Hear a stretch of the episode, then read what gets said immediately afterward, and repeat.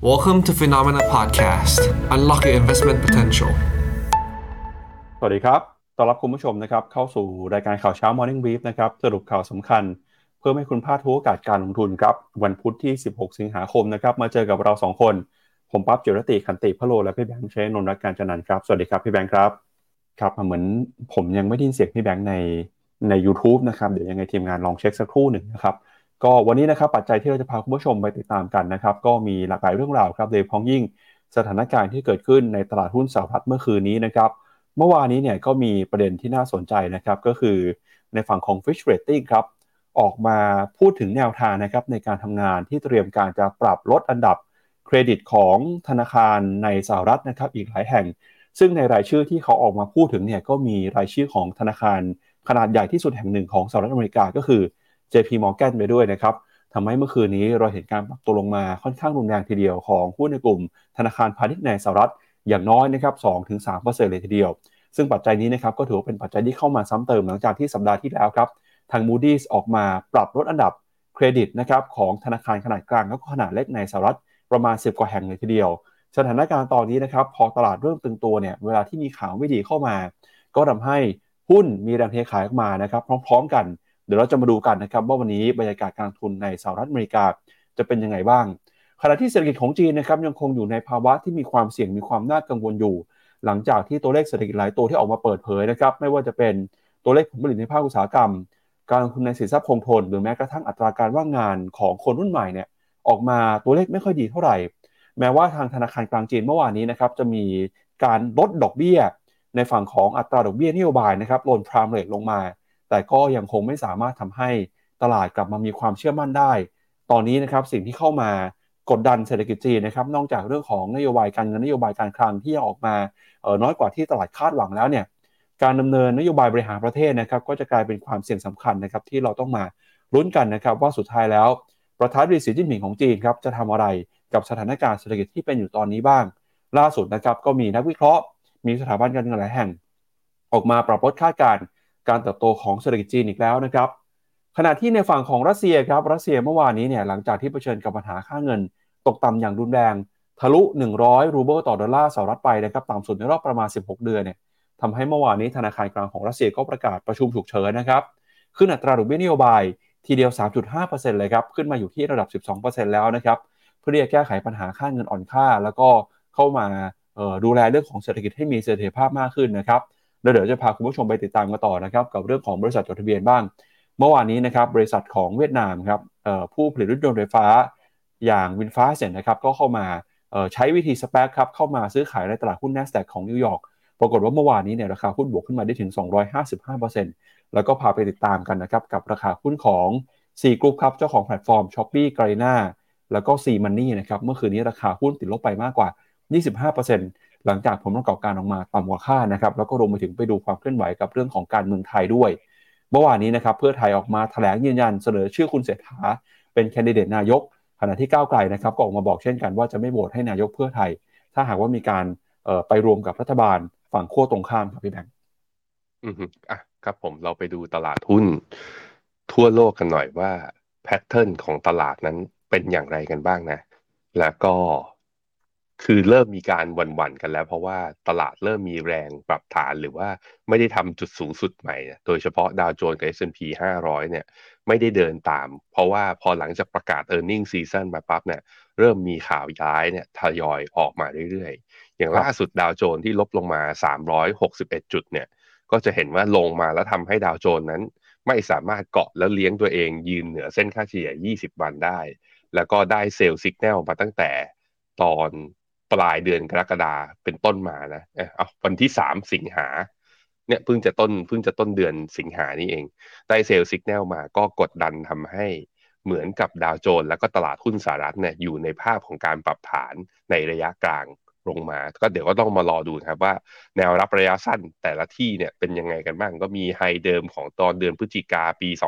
2020 มีเส้นค่าเฉลี่ย 50 วัน เส้นค่าเฉลี่ยร้อยวัน ต้องมาดูครับว่าจะหยุดอยู่ที่ตรงจุดไหนบ้างอะพี่ปั๊บไปดูหน่อยว่าแต่ละอินเด็กซ์เป็นยังไงครับครับไปดูดาวโจนส์ครับดาวโจนส์บวกขึ้นมา 1%นะครับแล้วก็ S&P 500 ครับเมื่อวานนี้บวกขึ้นมาอขออภัยครับติดลบนะครับติดลบไป 1%จากแรงกดดันของหุ้นในกลุ่มธนาคารพาณิชย์นะครับ S&P 500 นะครับติดลบไป 1.16%แล้วก็ดัชนี NASDAQ นะครับเมื่อวานนี้ก็ร่วงลงไป 1.14%นะครับแรงกดดันก็มาจาก หุ้นในกลุ่มนะครับธนาคารพาณิชย์แล้วก็มีหุ้นในกลุ่มเทคโนโลยีที่ปรับตัวลงมาด้วยนะครับหุ้นของเอ่อ Russell Small Cap นะครับเมื่อวานนี้ก็ปรับตัวติดลบไป 1.19%ส่วน VIX Index นะครับดัชนีที่สะท้อนค่าความผันผวนความกังวลของตลาด เมื่อวานนี้ปรับตัวขึ้นมาถึง 11%นะครับตอนนี้เนี่ยก็มาอยู่ที่ระดับ 16.46 จุดแล้วครับพี่แบงค์ครับผมอะมาดูตัว ทั้งหมด 11 sector นะ จะเห็นว่า sector ที่ปรับตัวลงแรงที่สุดใน S&P 500 เมื่อวานนี้ กลับไม่ใช่ที่ที่มีข่าว นั่นก็คือตัว Energy Sector นะครับ Energy Sector เมื่อวานนี้ปรับลบวันเดียวเนี่ยลบ 2%ทีเดียวนะ แต่ก็ยังไม่หลุดต่ำกว่าเส้นค่าเฉลี่ย 20 วันลงมา จริงๆ เส้นค่าเฉลี่ย 20 วัน เพิ่งจะตัดเส้นค่าเฉลี่ย 200 วันขึ้นไปเมื่อวันที่ 7 สิงหา คือเกิดเป็น Golden Cross เพิ่งเกิดขึ้นไปนี่เอง เพราะนั้นก็มาดูกันหน่อยว่า การปรับฐานย่อลงมาของราคาน้ำมันเนี่ยข้อดีคือมันจะทำให้เราเบาใจได้เรื่องเงินเฟ้อเนาะแต่ว่ามันหมายถึงว่าดีมาในระยะยาวอาจจะมีการชะลอตัวลงหรือไม่ อันนี้ต้องติดตามกันดูต่อนะครับ ตัว financial sector นะครับเมื่อวานนี้วันเดียวลบ 1.8%แล้วลงมาทดสอบเส้นค่าเฉลี่ย 200 วัน พอดีเลยจากเรื่องเหตุการณ์เรื่องการที่ฟิชมีการดาวเกรดตัวหุ้นกลุ่มสถาบันการเงินลงมา มีตัว XLU นะครับ ตัว utility ลบ 1.6%แล้วก็มีตัว material sector เนี่ยลบประมาณ 1.6%ด้วยเช่นเดียวกัน มันดูเหมือน cyclical sector เนี่ยปรับตัวลงกันหมดนะ เป็นที่น่าสังเกตดูคราวนี้มันก็จะมีตัวอยู่ตัวหนึ่งก็คือตัวนี่ KRX KRW Nasdaq Regional Bank ก็มีการปรับฐานลงนะครับ Regional Bank ก็คือหุ้นสถาบันการเงินขนาดกลางขนาดเล็ก หลังจากที่ขึ้นไปทดสอบเส้นค่าเฉลี่ย 200 วัน เมื่อวันที่ 7 สิงหามา ไม่ผ่านปุ๊บก็มีแรงปรับฐานแล้วย่อลงมา เมื่อวานนี้ย่อหนักทีเดียวลบประมาณ 3.39%ก็ตรงสัญญาณตรง Technical Call เรามีการคอไปเมื่อตอนกลางเดือนกรกฎาที่ผ่านมา ปรากฏว่าก็วิ่งขึ้นจริงนะ วิ่งขึ้นมาระดับประมาณ 5-6%ยังไม่ถึงทาร์เก็ตแถวๆประมาณ 110 เหรียญตัวบนตัว ETF ของมันเนี่ย ยังไม่ถึง target เพราะว่าทดสอบเส้นค่าเฉลี่ย 200 วันไม่ผ่านแล้วย่อลงมา ตอนนี้ก็แหมแป๊บเดียวนะ เผลอแป๊บเดียวกลับลงมาที่เดิมแล้ว แต่ยังไม่ถึงจุด stop loss นะ ต้องมารอดูกันต่อไป เพราะว่าเอาจริงๆ ในความเห็นของผมเรื่องของการ downgrade credit rating นั้น มันเป็นเรื่องของการใช้เลนมองหลังก็คืออดีตที่ผ่านมาแล้ว แล้วค่อยมาทำแต่ว่าสิ่งนี้มันมีผลต่อ cost of funding หรือว่าในแง่ของการระดมเงินฝากหรือระดมทุนมาทำดำเนินกิจการแน่นอน ก็ต้องมาดูครับว่า Impact จะร้ายแรงขนาดไหนนะครับครับเมื่อสักครู่นี้ผมพูดรายชื่อหุ้นไปหนึ่งตัวนะครับพี่แบงก์ก็คือหุ้นของ WinFast ครับที่บอกว่าราคาปรับตัวขึ้นมากว่า 200%เนี่ยมีคุณผู้ชมเข้ามาขยายความเพิ่มเติมนะครับน่าจะหมายถึงตัว WinFast ที่เป็นรถยนต์ไฟฟ้านะครับตัวย่อเขาคือ VFS ครับพี่แบงก์ VFS นะฮะหรือว่า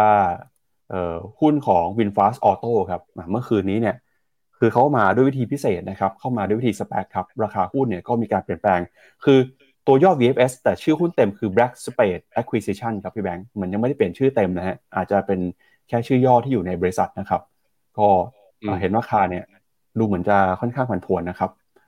เอ่อใช่ตัวนี้ไหมครับ ผมดูในผมดูใน Trading View ยังไม่เจอครับพี่ปั๊บ ครับ ตัวย่อคือ VFS อยู่ใน NASDAQ ครับพี่แบงค์เหมือนผมกดเจอแล้วนะครับ VFS ใช่ครับอ๋อนี่ Black Spade อ่าครับ บวกวันเดียว จากราคาเท่าไหร่เนี่ย ประมาณเปิดที่สองเหรียญไปที่สามสิบเจ็ดเหรียญแต่เราผมไม่รู้ว่าราคาเปิดก่อนหน้านี้มันกี่เปอร์เซ็นต์อะพี่ปั๊บเออถ้าย้อนหลังไปถ้าดูภาพวันที่ผมเห็นในหน้าจอนี้ ประมาณสักเมื่อเอ่อเมื่อวานนี้ครับ วันที่สิบสี่เนี่ยราคาอยู่ที่ประมาณสิบดอลลาร์ครับอืมแต่ถ้าบวกในวันเนี่ย จากราคาเปิดนะ ไปสู่ราคาปิดในบวกได้หกสิบแปดเปอร์เซ็นต์ครับผม ครับงั้นเดี๋ยวไปดูรายละเอียดกันเพิ่มเติมในช่วงข่าวนะครับ ก็พาคุณผู้ชมไปดูต่อครับกับความเคลื่อนไหวนะครับของดัชนีแล้วก็ sector นะครับในตลาดหุ้นสหรัฐเดี๋ยวพาไปดูแผนที่หุ้นกันอีกสักรอบหนึ่งนะครับเมื่อวานนี้ส่วนใหญ่ที่ปรับตัวลงมาก็มีทั้งหุ้นในกลุ่ม techหุ้นในกลุ่มสถาบันการเงินแล้วอย่างที่พี่แบงค์บอกไปก็เป็นหุ้นในกลุ่มพลังงานนะครับที่เมื่อวานนี้ราคาปรับตัวลงมา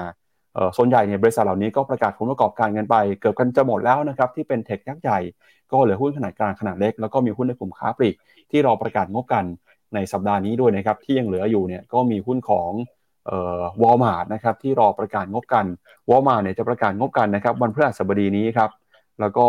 มีหุ้นของ Target นะครับ JD.com TJ Maxx Tencent นะครับก็ประกาศงบกันในวันนี้นะครับอันนี้เป็นรายงานผลประกอบการตามเวลาของสหรัฐอเมริกาครับ ไปดูต่อนะครับที่ตลาดหุ้นของยุโรปบ้างครับ เมื่อวานนี้ตลาดหุ้นยุโรปนะครับโดยดัชนี CAC 40 ของฝรั่งเศสฟุตซี่ร้อยอังกฤษ แล้วก็ DAX ของเยอรมันครับเมื่อวานนี้ก็ปรับตัวลงมาเช่นกันนะครับสอดคล้องกันกับตลาดหุ้นสหรัฐเมื่อวานนี้เลยครับแรงกดดันก็มาจากความวิตกกังวลครับในเรื่องของเศรษฐกิจจีนที่ส่งสัญญาณชะลอตัว หลังจากตัวเลขออกมาผิดคาดนะครับแล้วก็รวมไปถึงครับความกังวลนะครับในกลุ่มสถาบันการเงินจากแรงกดดันของตลาดหุ้นสหรัฐ เมื่อวานนี้ดัชนียูโรซ็อก600เนี่ยก็ติดลบไปประมาณเกือบ1%เช่นกันนะครับ กลุ่ม Basic Resources ติดลบไป 1.5%กลุ่มแบงค์นะครับติดลบไปประมาณ 1.2%แต่ตัวที่ดูเหมือนว่าพอจะยืนขึ้นมาได้หน่อย ก็เป็นหุ้นในกลุ่มค้าปลีก กลุ่ม Retail Stock นะครับที่เมื่อวานนี้เราจะเห็นว่าหุ้นของ Mark and Spencer ครับซึ่งเป็นค้าปลีกยักษ์ใหญ่ของอังกฤษเนี่ยราคาหุ้นปรับตัวบวกขึ้นมาได้ประมาณ 8%กว่าเลยนะครับหลังจากที่มีการรายงานตัวเลขผลประกอบการนะครับผลกำไร เติบโตได้ดีขึ้นนะครับ ก็เป็นการสะท้อนว่า ถึงแม้ยุโรปจะเผชิญกับปัญหาเงินเฟ้อนะครับ แต่ประชาชนก็ยังสามารถจับจ่ายใช้สอยได้ทำให้หุ้นในกลุ่มค้าปลีกครับมีรายได้เพิ่มขึ้นมาในช่วงไตรมาสที่ผ่านมาครับ อืมครับผม ผมพาย้อนกลับไปดูตัว Dollar Index หน่อย ตอนนี้ล่าสุด Dollar Index อยู่ที่ร้อยสามจุดสองกำลังทดสอบเส้นค่าเฉลี่ยสองร้อยวันอยู่ถ้าทะลุก็แปลว่าดอลลาร์จะมีโอกาสที่จะแข็งค่าไปมากกว่านี้นะ โดยมีแนวต้านแถวๆ ตัว high เดิมเมื่อตอนเดือนพฤษภาคือร้อยสี่จุดสองและถ้าผ่านได้ก็แถวๆร้อยห้าจะมีโอกาส การที่ดอลลาร์แข็งอย่างที่เรารู้กันสินทรัพย์เสี่ยง ตลาดหุ้น emerging market จะไม่ค่อยชอบ ราคาทอง ราคาน้ำมัน เทรดกันเป็นสกุลสากลเป็นสกุลดอลลาร์เมื่อดอลลาร์แข็งเขาก็ไม่ชอบด้วยเช่นเดียวกัน ต้องมาดูครับว่าเส้นค่าเฉลี่ย 200 วันนี้จะผ่านหรือไม่นะครับ ในขณะที่ตัวพันธบัตรระยะยาวตัว 2 ปีกับ 10 ปีนะตอนนี้ 2 ปีเนี่ยทดสอบ 5%มาเมื่อเมื่อวานนี้ยังไม่ผ่านล่าสุดเช้านี้ที่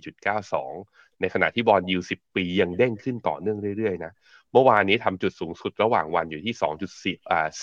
4.27 ตอนนี้ลงมาที่ 4.2 ถ้วน ก็ bond yield สิบปีก็อยู่ในจุดที่สูงสุดนับตั้งแต่ย้อนกลับไปเมื่อเดือนพฤษภาปี 2022 อันนี้ก็สาเหตุ point หนึ่งก็มาจากเรื่องของการประมูลพันธบัตรที่ออกมาจำนวนเยอะขึ้นนะ จากกระทรวงการคลังของอเมริกา ก็พอ supply เยอะขึ้นแต่ demand จากทางฝั่งที่เฟดจะซื้อแบบเพื่อทำ QE เนี่ยลดลง ก็ทำให้ราคาเนี่ยปรับตัวลงมาแล้วก็ยิวเด้งตามที่เราเห็นนี้นะครับ ไปดูต่อครับที่ตลาดหุ้นเอเชียบ้างครับ ล่าสุดเช้าวันนี้เปิดมาแล้วนะครับ ตลาดหุ้นของญี่ปุ่นครับดัชนีนิกเกิ225 นะครับ ก็เเห็นแรงกดดันครับ ติดลบไปนะครับผมสักครู่หนึ่งนะครับ เดี๋ยวผมเช็คอีกทีหนึ่งเหมือนวันนี้ญี่ปุ่นยังไม่เปิดนะครับกำลังจะเปิดหรือเปล่าไม่แน่ใจนะครับเดี๋ยวรอดูตัวเลขกันอีกครั้งหนึ่งนะครับ ก็อยู่ที่ 31,885 จุดนะครับวันนี้เป็นตัวเลขวันทำการล่าสุดนะครับ แล้วก็ออสเตรเลียครับนิวซีแลนด์วันนี้เปิดมาก็ติดลบกันไปไม่ต่ำกว่า 1%เช่นกันนะครับออสเตรเลียติดลบไป 1.5 นิวซีแลนด์ติดลบไป 1.35%ส่วนตลาดหุ้นจีนครับเมื่อวานนี้หลังจากที่ตัวเลขเศรษฐกิจออกมา ไม่เป็นไปตามคาดนะครับมีแรงกดดันเข้ามาเรื่องของการเติบโต อัตราการว่างงานเพิ่มสูงขึ้นแม้ว่าธนาคารกลางของจีนจะออกมาประกาศลดอัตราดอกเบี้ยนโยบายก็ตามเนี่ยก็ไม่สามารถทำให้หุ้นจีนยืนขึ้นมาอยู่ในแดนบวกได้อย่างร้อนแรงแต่อย่างใดก็ยังคงซื้อขายกันอย่างระมัดระวังแล้วก็ติดลบไปด้วยนะครับ หังเซ็งเมื่อวานนี้นะครับติดลบไป 1.26%เวทไต้หวันนะครับ16,454 จุด ส่วนหุ้นไทยเนี่ยเมื่อวานนี้ติดลบไปถึง 14 จุดเลยนะครับพี่แบงค์มาอยู่ที่ 1,520 จุดตลาดหุ้นของเกาหลีใต้นะครับไปทำการไปในวันทำการก่อนหน้า แล้วก็หุ้นของอินเดียครับบวกขึ้นมา 0.03%ส่วนตลาดหุ้นของเวียดนามนะครับเวียน30 ปรับตัวลงไป 0.18%ครับ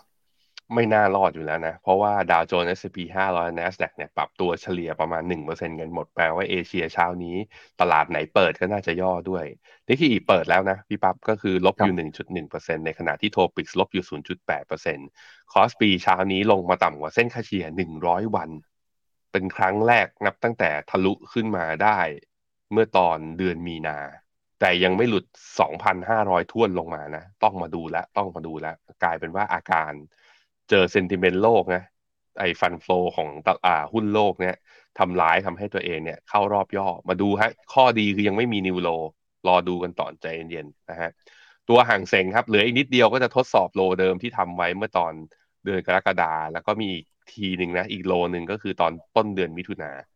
A-Share ก็เช่นเดียวกันนะครับตัว CSI 300 เมื่อวานนี้ลบน้อยกว่าคนอื่นนะก็ได้เรื่อง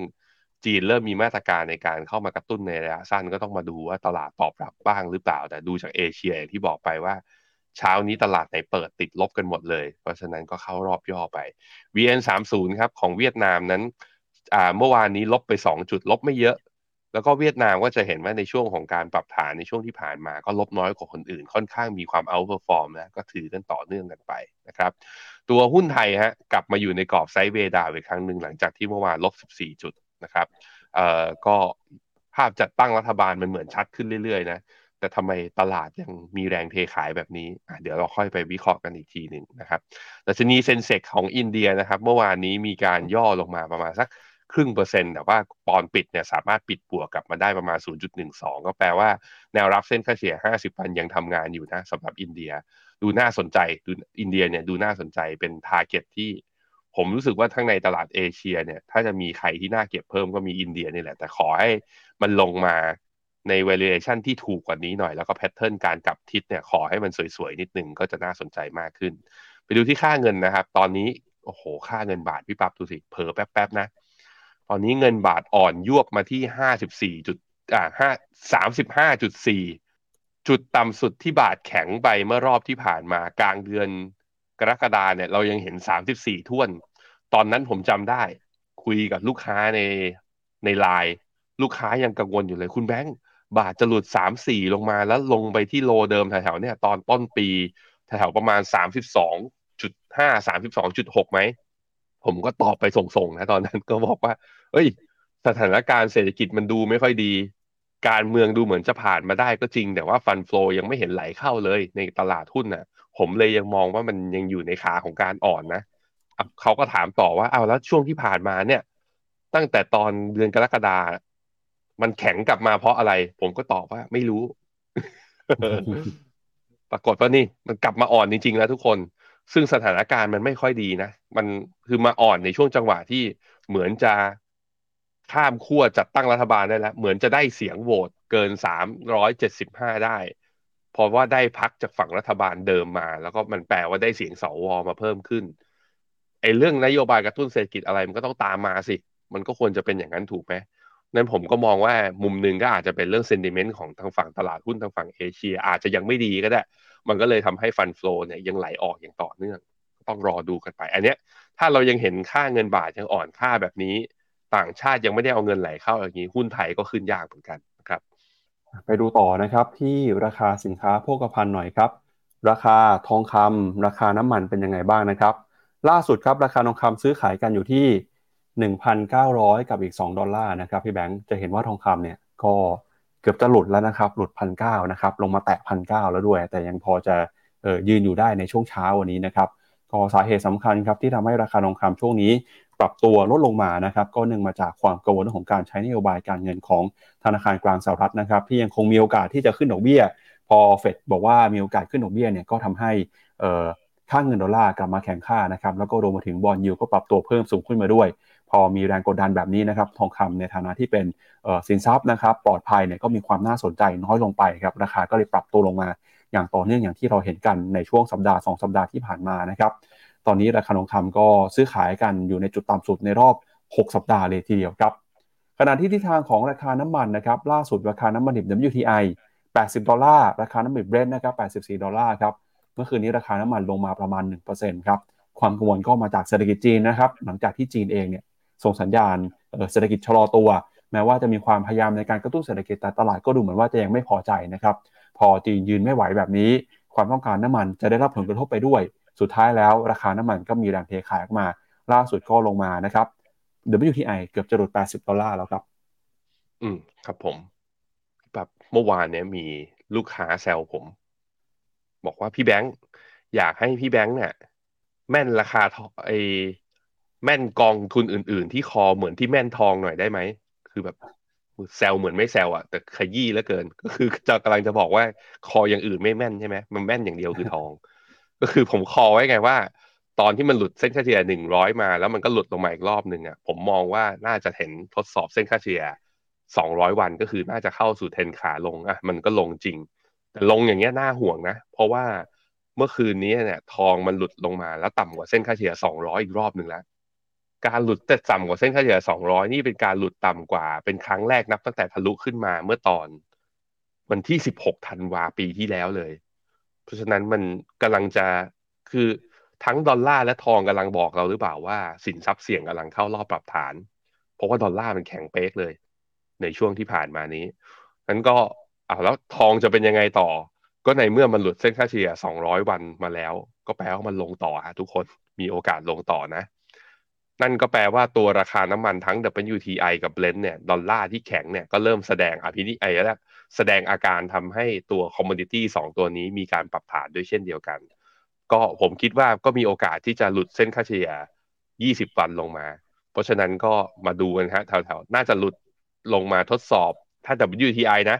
แถวๆ 77 เหรียญเนี่ยเหลือว่าลงอีก 3 เหรียญจะมีโอกาส ในขณะที่เบลนด์เนี่ยก็ดูเส้นค่าเฉลี่ย 200 วันอยู่ที่ประมาณสัก 81 เหรียญครับเอาละครับงั้นเดี๋ยวเรามาดูกันนะครับกับประเด็นใหญ่เรื่องแรกของเราในวันนี้นะครับก็คือสถานการณ์ที่เกิดขึ้น ในฝั่งของสหรัฐอเมริกาครับเมื่อวานนี้เกิดอะไรขึ้นบ้างทำไมหุ้นในกลุ่มธนาคารพาณิชย์ถึงปรับตัวลงมาอย่างรุนแรงนะครับ ก็เกิดมาจากการที่ Fish Ratings ครับก็คือช่วงนี้เนี่ยเราจะเห็นข่าวนะครับว่าสถาบันจัดอันดับความน่าเชื่อถือของสหรัฐอเมริกา ก็ออกมาทยอยนะครับ ปรับลดความน่าเชื่อถือ ไม่ว่าจะเป็นการปรับลดความน่าเชื่อถือของรัฐบาล หรือแม้กระทั่งนะครับการปรับลดอันดับความน่าเชื่อถือของธนาคารขนาดกลางขนาดเล็ก แล้วก็ล่าสุดเนี่ยดูเหมือนว่าจะค่อยๆ กระทบนะครับกับธนาคารขนาดใหญ่แล้วครับ เมื่อวานนี้นะครับมีข่าวว่าทาง Fish Ratings ครับซึ่งเป็นสถาบันจัดอันดับความน่าเชื่อถือยักษ์ใหญ่แห่งหนึ่งของโลกนะครับออกมาเปิดเผยครับว่ามีแนวโน้มที่จะปรับลดอันดับ ความน่าเชื่อถือของธนาคารสหรัฐหลายแห่งเลยนะครับ ซึ่งพอมีการพูดถึงชื่อออกมาเนี่ยหนึ่งในนั้นมีชื่อของ JP Morgan Chase ด้วย ซึ่ง JP Morgan Chase เองก็ถือว่าเป็นธนาคารนะครับที่มีขนาดใหญ่ที่สุดของสหรัฐอเมริกาครับ คุณคริสวูฟนะครับนักวิเคราะห์ของ Fish ออกมาบอกว่า Fish เนี่ยได้มีการปรับลดระดับความน่าเชื่อถือของภาคธนาคารสหรัฐ สู่ระดับ Double A minus นะครับหรือว่า Double A ลบในเดือนมิถุนายน แต่การปรับลดอันดับดังกล่าวเนี่ยไม่ได้ส่งผลต่อระดับความน่าเชื่อถือของธนาคารแต่ละแห่งแต่อย่างใดนะครับ อันนี้คือเป็นการปรับลดมุมมองในภาพรวมของทั้งอุตสาหกรรม โดยอย่างไรก็ตามเนี่ยนักวิเคราะห์รายนี้นะครับก็ออกมาบอกว่าหากฟิชมีการปรับลดระดับความน่าเชื่อถือ ของธนาคารในสหรัฐอีกครั้งหนึ่งสู่ระดับ A+ เนี่ยคือจาก A 2 ตัวเป็น Double A ลงมาเหลือ A ตัวเดียวเนี่ยนะครับสิ่งนี้จะส่งผลให้ฟิชต้องทำการประเมินอันดับความน่าเชื่อถือของธนาคารมากกว่า 70 แห่งครับ ซึ่งอาจจะทำให้มีการปรับระดับความน่าเชื่อถือของธนาคารหลายแห่ง หนึ่งในนั้นนะครับก็มีชื่อของ JP Morgan Chase แล้วก็ Bank of America ด้วย ซึ่งถือว่าเป็นขนาดธนาคารที่มีขนาดใหญ่ที่สุดเป็นอันดับต้นๆของสหรัฐอเมริกานะครับ ก็มีโอกาสนะครับที่ Bank of America แล้วก็ JP Morgan Chase เนี่ยอาจจะถูกปรับลดเครดิตลงมาเหลือ A plus นะครับจากเดิมคือ Double A ลบก็จะทำให้อันดับความน่าเชื่อถือของ JP Morgan Chase แล้วก็ Bank of America ถูกปรับลงมาด้วยนะครับ เนื่องจากอันดับความน่าเชื่อถือของธนาคารเนี่ยจะไม่สามารถสูงกว่าอันดับความน่าเชื่อถือของทั้งอุตสาหกรรมได้ นอกจากนี้นะครับนักวิเคราะห์ท่านนี้ก็แสดงความกังวลต่อการพุ่งขึ้นของการผิดนัดชำระหนี้ในภาคธนาคารนะครับ หลังจากที่ธนาคารสหรัฐ ปรับขึ้นอัตราดอกเบี้ยอย่างต่อเนื่อง โดยตราผลตอบแทนของพันธบัตรรัฐบาลสหรัฐอายุ10 ปีครับพุ่งขึ้นมาแต่ระดับสูงที่สุดในรอบเกือบ 10 เดือน หลังจากที่สหรัฐเปิดเผยยอดค้าปลีกสูงกว่าคาดในวันนี้นะครับซึ่งก็เป็นปัจจัยหนุนให้เกิดการปรับขึ้นอัตราดอกเบี้ยของเฟดโดยเมื่อคืนนี้นะครับกระทรวงพาณิชย์ของสหรัฐก็ออกมาเปิดเผยว่า ยอดค้าปลีกปรับตัวขึ้นมา 3.17%นะครับเมื่อเทียบรายปี สูงกว่าที่นักวิเคราะห์คาดการไว้ว่าจะเพิ่มขึ้นมา 1.5%แล้วก็ยอดค้าปลีกนะครับเพิ่มขึ้นมาในรายเดือนเนี่ยสูงขึ้นมา 0.7%ด้วย ซึ่งยอดค้าปลีกที่ปรับตัวขึ้นมาอย่างร้อนแรงในรอบนี้นะครับก็เกิดมาจากเทศกาลการขายสินค้าออนไลน์ Amazon Prime Day ครับแล้วถ้าหากว่าไม่รวมยอดขายรถยนต์ยอดค้าปลีกจะเพิ่มขึ้นมาประมาณ1%นะครับก็ถือว่าสูงกว่าที่นักวิเคราะห์คาดการอยู่ดีนะครับเพราะฉะนั้นเนี่ยเดี๋ยวเรามาดูหุ้นในกลุ่มธนาคารพาณิชย์กันหน่อยครับพี่แบงค์ว่าพอเมื่อคืนนี้นะครับมีคำขู่จาก Fish Rating ออกมา ปรับลดเครดิตนะครับของธนาคารต่างๆ เหล่านี้เนี่ยส่งผลนะครับต่อราคาหุ้นแล้วก็ส่งผลต่อ ความน่าเชื่อถือของสถาบันการเงินในสหรัฐเป็นยังไงบ้าง พาคุณผู้ชมไปดูภาพนะครับของแผนที่หุ้นหน่อยครับ อันนี้เป็นภาพของดัชนีหุ้นในกลุ่มธนาคารพาณิชย์ใน S&P 500 นะครับ เมื่อวานนี้พอมีข่าวเรื่องของความเสี่ยงที่จะถูกลดอันดับเครดิตนะครับ ก็ทำให้หุ้นของ JP Morgan Chase ติดลบไป 2.55% Bank of America นะครับร่วงลงไป 3.2% Wells Fargo ติดลบไป 2.3%นะครับ แล้วก็ Morgan Stanley ครับร่วงลงไป 1.3 นะครับ Goldman Sachs ติดลบไป 1.6% American Express ติดลบไป 2.5%นะครับ จะเห็นว่าแบงก์ขนาดใหญ่ตอนนี้ เริ่มได้รับผลกระทบแล้ว หลังจากที่ก่อนหน้านี้นะครับ เป็นแบงก์ขนาดกลาง แบงก์ขนาดเล็กนะครับ แล้วถ้าไปดูตัวเลขสะท้อนผ่านดัชนี SPDR S&P Regional Banking ETF หรือว่า KBE นะครับ เมื่อวานนี้เนี่ยดัชนีหุ้นในกลุ่มแบงก์ของ S&P 500 ก็ปรับตัวลงมาเช่นกันครับ ถ้าไปดูราคาเนี่ย ตอนนี้ซื้อขายกันอยู่ที่ 39 ดอลลาร์ 43 เซนต์ เมื่อคืนนี้ลงไปประมาณ 3.1%ครับ อืม ครับผมเอ่อผมพามาดู list ของธนาคารในอเมริกาที่ใหญ่ที่สุดนะ ก็ JP Morgan ตอนนี้เนี่ยถ้าดูที่ asset size เนี่ยอยู่ที่ 3,700 billion US dollar แต่ถ้าดูเป็น market cap เนี่ยตอนนี้โอ้โห ใหญ่ใหญ่มากใหญ่กว่าอันดับ 2 เกือบเกือบเท่าหนึ่งนะครับ อยู่ที่ 459 billion US ดอลลาร์ อันนี้คืออันดับ 1 JP Morgan อันดับ 2 คือ Bank of America market cap เขาอยู่ที่ 252 billion US ดอลลาร์อันดับ 3 คือ Citigroup อยู่ที่ 91 billion US ดอลลาร์นะอันดับ 4 เนี่ยคือ Wells Fargo อันนี้คือเขาเรียงตาม total asset นะ แต่ค่าขนาด market cap เนี่ย Wells Fargo เนี่ยใหญ่กว่า City Group อยู่ที่ 167 แล้วก็อันดับ 5 อันดับ 6 ก็เป็น Goldman Sachs กับตัว Morgan Stanley ก็ JP Morgan นี่ใหญ่สุดเลย ก็เลยมี Impact ต่อตลาดนิดนึง พอจะมาขู่ดาวเกรดกันแบบนี้ พอไปดูราคาตัว JP Morgan หน่อยที่หน้าจอก็จะเห็นว่ามีการปรับฐานลงมาเมื่อวานนี้ ลบเท่าไหร่เนี่ย2.55%ทำให้ RSI ลงมาต่ำกว่า 50 แต่ว่าจริง ๆ แล้วเซลล์สัญญาณมันเกิดที่ MACD มาก่อนหน้านี้อยู่แล้ว วันที่ประกาศ e a r n i n g นะวันนั้นเนี่ยเอ่อวันที่ 14 กรกฎาคมตอนนั้นราคาของ JP Morgan ปิดที่149เหรียญต่อหุ้น ตอนนี้150ก็แปลว่า คืองบดีเซนติเมนต์โอเค วิ่งขึ้นไปต่อ แต่แป๊บหนึ่งเนี่ยพอเจอข่าวเรื่องนี้กลับมายืนอยู่ที่เดิม ถึงขั้นเสียทรงไหมก็หลุดต่ำกว่าเส้นเฉลี่ย20วัน แต่ถ้าดูจากไอ้ทรงที่มันเป็นขาขึ้นมานับตั้งแต่ตอนกลางเดือนเมษาเป็นต้นมา อันนี้ก็ถือว่าเป็นการปรับฐานเบาๆนะยังไม่ได้น่ากังวลอะไรสักเท่าไหร่ แล้วก็อีกเรื่องหนึ่งก็อาจจะเป็นเรื่องว่าเป็น sell on fact ไง ก็ earning ก็ออกแล้วประกาศงบตัวใหญ่ ๆ ก็ออกกันมาหมดแล้ว ตลาดก็อาจจะมีคนที่คิดว่า เอ้ย มันจะไปได้มากกว่านี้จริงหรือ recession จะหมดจริงหรือเปล่า ตอนนี้เราก็กำไรในพอร์ตเยอะแล้วก็เป็นช่วงของการ take profit ออกไป ผมคิดว่าการปรับฐานรอบนี้จากการดาวเกรดของหุ้นธนาคารเนี่ยไม่ได้ทำให้หุ้นธนาคารเสียทรงนะ ขนาดนั้นอะนี่ JP Morgan พาไปดูทีละตัวเลย Bank of America BAC อะก็มี ไอตัว Bank of America เนี่ยขึ้นไปทดสอบเส้นค่าเฉลี่ย 200 แล้วไม่ผ่าน 200 วันเนี่ยไม่ผ่านก็มีการปรับฐานลงมาตอนนี้ยืนอยู่ที่เส้นค่าเฉลี่ย 50 วัน Wells Fargo Wells Fargo อุ้ย Wells Fargo ลงมาลึกทีเดียวนะ ลงมาตับต่ำกว่าเส้นค่าเฉลี่ย 200 วัน แล้วก็เป็นการลงมานับตั้งแต่ทำจุดสูงสุดที่ 47 เหรียญต่อหุ้น เมื่อวันที่ 20 กรกฎาเนี่ยเป็นเทรนขาลงมาอย่างต่อเนื่องเลย Citi ดิ Citigroup เป็นไงบ้าง โอ้ Citigroupเฮ้ย เริ่มอันเริ่มน่ากลัวแล้วพี่ปั๊บเริ่มไม่เป็นอย่างที่คิด โอ้ มันมี trend line trend นี้นะ Citigroup เหมือนจะเบรกได้แล้วเบรกไม่ได้แล้วหลุดลงมา แล้ว low เดิมของ Citigroup ของปี 2023 เนี่ย จุดต่ำสุดอยู่ที่ 43 เหรียญตอน เอ้ย เท่าไหร่เนี่ย จุดต่ำสุด 42 เหรียญ ตอนนี้อยู่ 43 ขาดอีกเหรียญหนึ่งจะต่ำกว่า แล้วก็จุดต่ำสุดเมื่อตอนเดือนตุลาปี 2022 เนี่ย อยู่ที่ 40 เหรียญ โอ้ Citigroup ยังไม่ฟื้นนะเฮ้ยมันดูอย่างนี้แล้วภาพค่อนข้างชัดนะพี่ปั๊บว่าหุ้นธนาคารในอเมริกาเนี่ย ตัวที่ outperform ตัวที่ได้ประโยชน์จากตอนที่เรื่องตัว SVB มีปัญหาแล้วไหลเงินฝากไหลเข้าเนี่ย มีไม่กี่ธนาคาร แต่ว่าหลาย ๆ ธนาคารเนี่ย ยังไม่ได้พ้น จากขีดอันตราย แล้วก็ยังอยู่ในเทรนที่เป็นเทรนขาลงยังกดดันอยู่ ต้องระมัดระวังด้วยแหละถ้าอย่างนี้นะฮะครับอะถ้าไปดูต่อครับในดัชนีของหุ้นในกลุ่มแบงค์นะครับ ก็ตอนนี้เนี่ย forward PE ครับ ไปดู forward PE เอ่อ price เอ่อไม่ใช่ price book ratio นะครับพี่แบงค์ว่าเป็นยังไงบ้างอืมสถานการณ์น่ากังวลแค่ไหนครับ กับในฝั่งของเอ่อส่วนของผู้ถือหุ้นด้วยนะครับ จริงๆตัวเอ่อ price to book ของตัวหุ้นในอเมริกาเนี่ย มันก็อยู่แถวๆนี้แหละประมาณหนึ่งเท่านะมีแค่ไปเทรดขึ้นไปเกินกว่าหนึ่งเท่า ตอนช่วงที่ได้ประโยชน์จากปี 2021 ปี 2022 ที่ดอกเบี้ยมันกดต่ำใช่ไหมเพราะว่าธนาคารได้เรื่องนิมคือ net interest margin แต่พอดอกเบี้ยกลับมาเป็นขาขึ้นมาปุ๊บเนี่ยพอมาดูที่ P A PB เนี่ย PBV เนี่ยก็โดนกดลงมา ผมคิดว่าโซนตรงนี้ก็ถือว่าเป็นโซนถูก แต่มันบอกว่าถูกได้เต็มปากได้หรือเปล่าก็ตอนช่วงปี 2020นะเห็นไหม ปี 2020 ที่ตลาดมีการปรับฐานหุ้นกลุ่มแบงก์เนี่ยลงมาเทรดที่ PE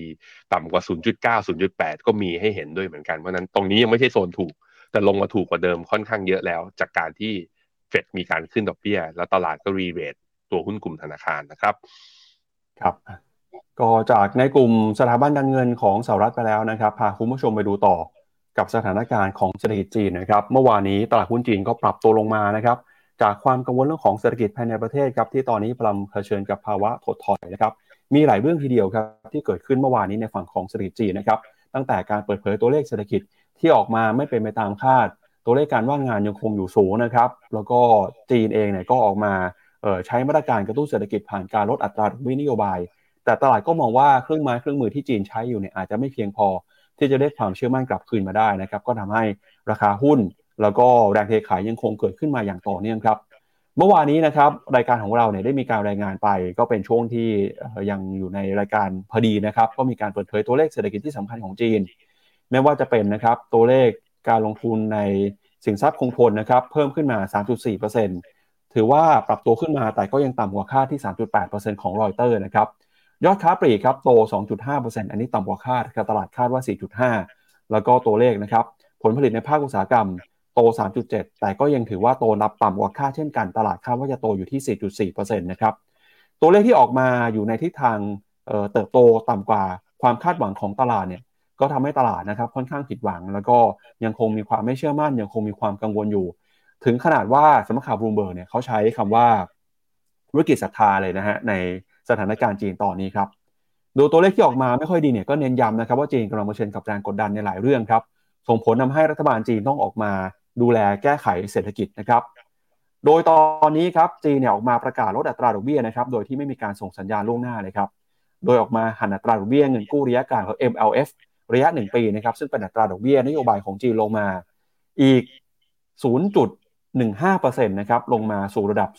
2.5%ซึ่งก็สวนทางกับที่นักวิเคราะห์มองไว้นะครับ ว่าธนาคารจะคงอัตราดอกเบี้ยนโยบายไว้ แล้วก็นอกจากนี้นะครับ จีนเองก็ได้มีการ ปรับลดอัตราดอกเบี้ยซื้อคืนพันธบัตรหรือว่า reverse repo ระยะ 7 วันนะครับ ซึ่งเป็นอัตราดอกเบี้ยระยะสั้นของจีนลงอีกประมาณ 0.1%ตอนนี้ก็อยู่ที่ 1.8%นะครับซึ่งการปรับลดอัตราดอกเบี้ยนโยบายของจีนเนี่ยก็มีขึ้น หลังจากที่ตัวเลขเศรษฐกิจอ่อนแอ เงินเฟ้อนะครับปรับตัวลงมาติดลบเข้าสู่สถานการณ์เงินฝืดการลงทุนก็ไม่เป็นไปตามคาดหวังนะครับ ผู้บริโภคก็มีความมั่นใจลดน้อยลงไป รวมไปถึงยอดค้าปลีกผลผลิตภาคอุตสาหกรรมก็ชะลอลงมา นอกจากนั้นนะครับ ตัวเลขที่เข้ามากดดันก็คือ ตัวเลขอัตราการว่างงานของคนหนุ่มสาวครับที่ขึ้นมาแตะระดับนะครับสูงสุดเป็นสถิติใหม่ในเดือนมิถุนายน อยู่ที่ 21.3%นักวิเคราะห์ของ Capital Economics นะครับก็บอกว่ากิจกรรมหลักของจีนเนี่ยตอนนี้ทั้งหมดเลยครับชี้เห็นถึงการชะลอตัวของเศรษฐกิจในเดือนกรกฎาคม ประกอบกับนะครับปัญหาในภาคอสังหาริมทรัพย์ ที่เริ่มมีบริษัทที่ผิดนัดชำระหนี้นะครับไม่สามารถจ่ายดอกเบี้ยเงินกู้ได้ ก็ยิ่งทำให้ตลาดเกิดความวิตกกังวลอีกนะครับ เพราะฉะนั้นเนี่ยรัฐบาลจำเป็นต้องเข้ามาช่วยเหลือดูแลนะครับ แต่จะทันท่วงทีหรือไม่ตลาดยังคงคาดหวังว่าจะเห็นมาตรการที่มากกว่านี้นะครับ โดยนักวิเคราะห์ของโนมูระครับบอกว่าเศรษฐกิจจีนกำลังอยู่ในช่วงของขาลงนะครับ แล้วก็จุดต่ำสุดยังไม่ถึงฮะอาจจะอยู่ข้างหน้าก็ได้ แล้วก็ไม่เชื่อนะครับว่ามาตรการการลดดอกเบี้ยของจีนเนี่ยจะทำให้ตลาดกลับมามีความมั่นใจนักนะครับ โดยพ้องยิ่งในภาคอสังหาริมทรัพย์ แล้วก็นี่ระดับท้องถิ่นนะครับที่ยังคงอยู่สูง อัตราการว่างงานของคนหนุ่มสาวที่สูงแบบนี้เนี่ยก็ยิ่งเป็นตัวสะท้อนนะครับถึงแรงกดดันที่มีต่อเศรษฐกิจจีน ถ้าหากว่าไม่มีการจับจ่ายใช้สอยแล้ว การจะหวังว่าเศรษฐกิจจะฟื้นขึ้นมาเนี่ยก็จะเป็นไปได้ยากนะครับปีนี้จีนตั้งเป้าหมายการเติบโตอยู่ที่5%นะครับแต่ถ้าเกิดดูตามมุมมองของนักวิเคราะห์เนี่ยตอนนี้ก็เริ่มเห็นนะครับคนออกมาปรับลดประมาณการการเติบโตทางเศรษฐกิจแล้วครับล่าสุด JP Morgan นะครับออกมาปรับลดอัตราการเติบโตของ GDP แล้วครับ ก่อนหน้านี้นะครับเคยคาดว่าตัวเลขจะเติบโตอยู่ 6.4%ตอนนี้หันลงมาเหลือ 4.8 แล้ว แล้วก็มีข่าวที่น่าสนใจนะครับก็ถือเป็นวิธีการแก้ไขปัญหาแบบจีนๆครับตัวเลขอัตราการว่างงานของคนหนุ่มสาวเนี่ยที่ทะลุขึ้นมา 20 กว่าเปอร์เซ็นต์นะครับจีนออกมาบอกว่าเอ่อจะมีวิธีแก้ไขนะครับ ก็คือจะหยุดรายงานตัวเลขนี้ไปก่อนครับ เพราะว่าอาจจะทำให้เกิดความกังวลมากเกินไปนะครับ อย่างไรก็ตามเนี่ยตราการว่างงานทั้งประเทศยังอยู่ที่ 5.3%นะครับ ซึ่งก็คงถือว่าอยู่สูงกว่าที่ตลาดประเมินไว้อยู่ดีครับ อืม ครับผมอะไปดูตัวเลขเศรษฐกิจแต่ละตัวกันนะอ่าอย่างตัวแรกเนี่ยก็คือตัวเซ็นทรัลแบงค์ที่คัดเลทเนี่ยก็จะเห็นว่าคัดมาอย่างต่อเนื่องนะนับตั้งแต่เกิดสถานการณ์โควิดเป็นต้นมา แต่ก็จะเห็นว่าในปี 2022เนี่ยจีนเลือกที่จะคงอัตราดอกเบี้ยตัว MLF เนี่ยไว้ที่ระดับอยู่แถวแถวเดิมเนี่ยแถวแถวประมาณสักถ้าดูตัว MLF สีดำนะ เส้นสีดำก็อยู่ที่ประมาณสัก 2.75 อยู่แถวนี้มาตลอด แต่ว่าพอเข้าปี 2023เนี่ยลดมาแล้ว 2 ครั้ง ครั้งละ0.15 แล้วก็ทำให้ตัวเรทตัวอื่นนะทั้ง seven day reverse re อ่า reverse repo เนี่ยก็ลงแล้วก็โลนพรามเรทตัวอ่า one year เนี่ยก็ปรับตัวลงมาด้วยนั่นก็จีนอยู่ในขาของการกระตุ้นเศรษฐกิจ แต่จะเห็นว่าเป็นการกระตุ้นอ่อนๆ ไม่ได้กระตุ้นอย่างรุนแรง อย่างในรอบของก่อนก่อนที่จะมีโควิดมานะครับอะแล้วไปดูกันว่าทำไมจำเป็นต้องกระตุ้นหน้าต่อไปก็จะเห็นว่าตัว industrial production นะหรือว่าภาคการผลิตอุตสาหกรรมเนี่ย ก็เริ่ม soft tending ก็คือเริ่มแบบเบาลงสัญญาเริ่มอ่อนตัว จากที่ขยายตัวได้ระดับสักประมาณ 5%ซึ่งต้องมองอย่างนี้นะ ตลาดคาดการว่าเพราะปี 2022 เนี่ยจีนปิดปิดเปิดเปิดเมืองจากสถานการณ์โควิดมาตลอด ถ้าเราไปเห็นประเทศทางฝั่งยุโรปและอเมริกาหลังจากหลังจากกลับมาใช้นโยบายเปิดเมืองนะ ไม่อ่าเปิดเมืองอีกครั้งหนึ่งปุ๊บตัวเลขทั้งภาคการผลิตและภาคการบริโภคมันกระตุ้นขึ้นแล้วมันก็ดีดขึ้นแรงไง อย่างเหมือนเห็นไหมตอนปี 2021เนี่ยตอนที่จีนกลับมาเปิดเมืองอีกครั้งหนึ่งเนี่ย industrial production ดีขึ้นไป double digit นะเกิน 10%แต่รอบนี้เราไม่เห็นสัญญาณแบบนั้น อันนี้คือสิ่งที่อันเริ่มเห็นแล้วว่าคือ มันกลับมาขยายตัวแหละ แต่ขยายตัวได้อ่อนแรงมากกว่าที่ตลาดคาดและมากกว่ารอบของการเด้งในอดีตค่อนข้างเยอะทีเดียวนะครับแล้วมันไม่ใช่แค่ industrial production รูปต่อไปก็จะเห็นว่าถ้าเส้นสีเหลืองเนี่ยคือตัวเลข retail sale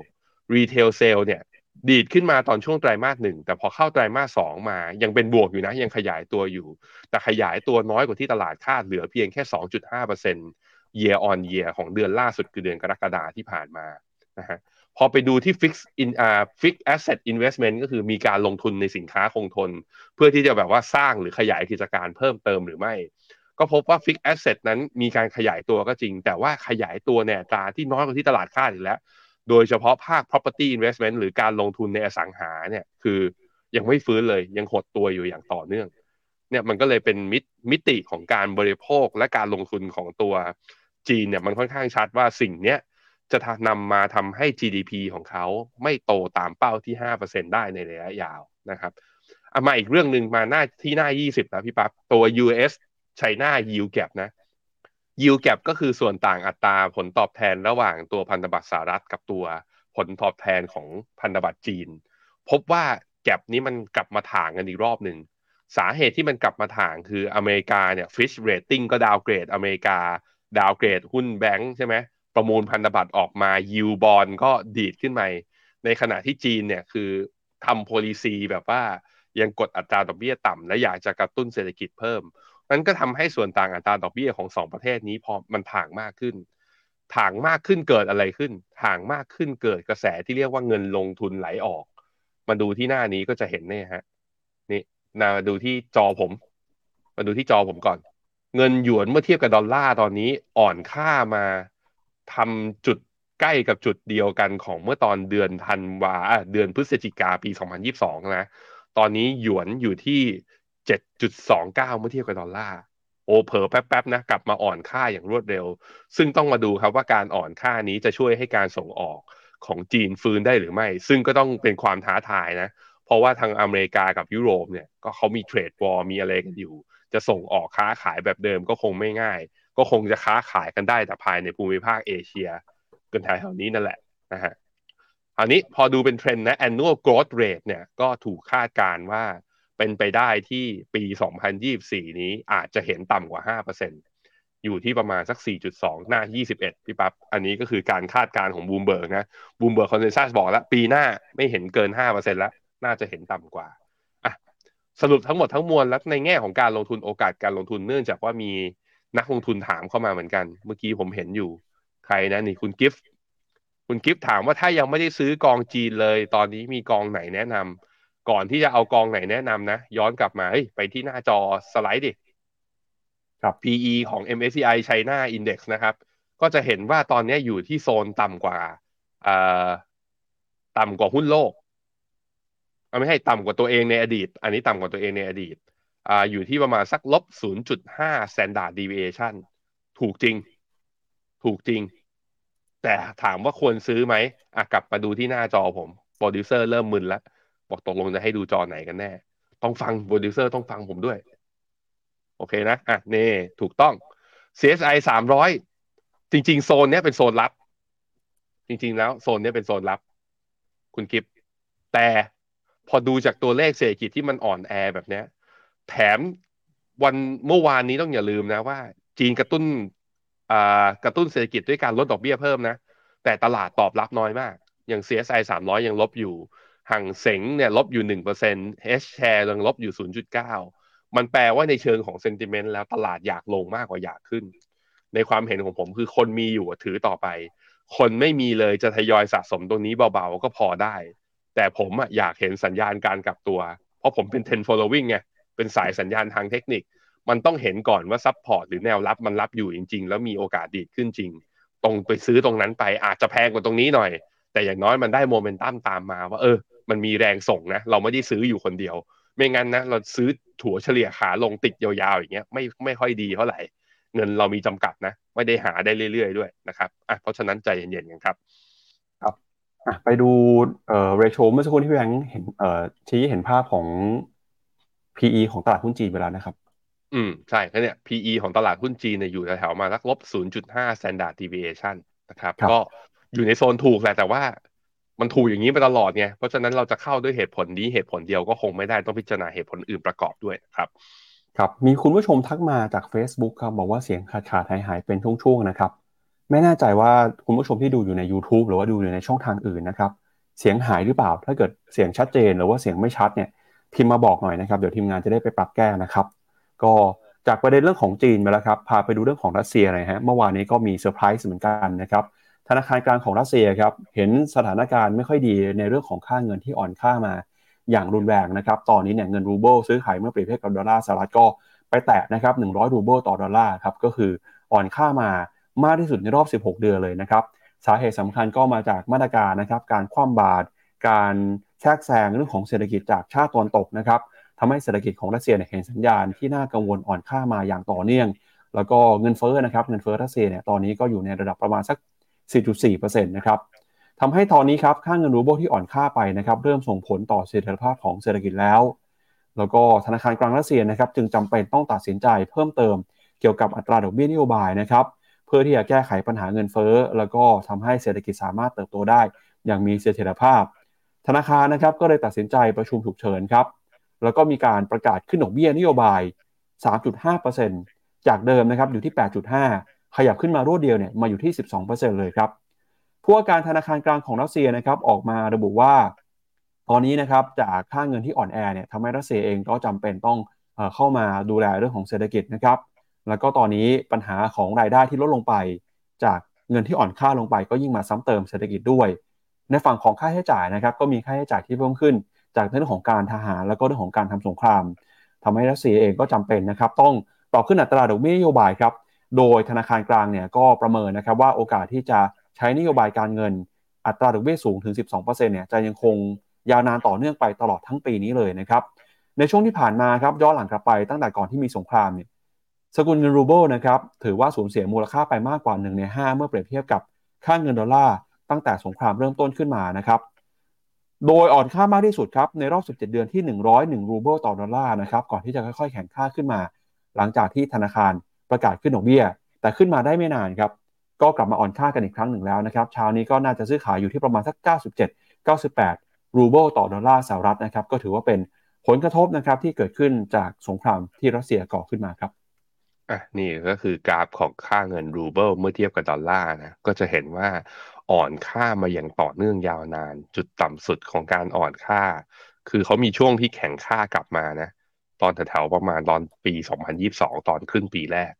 หลังจากนั้นมาเนี่ยอ่อนมารัวๆเลยจาก 49 นะขึ้นมา 97 นะตอนนี้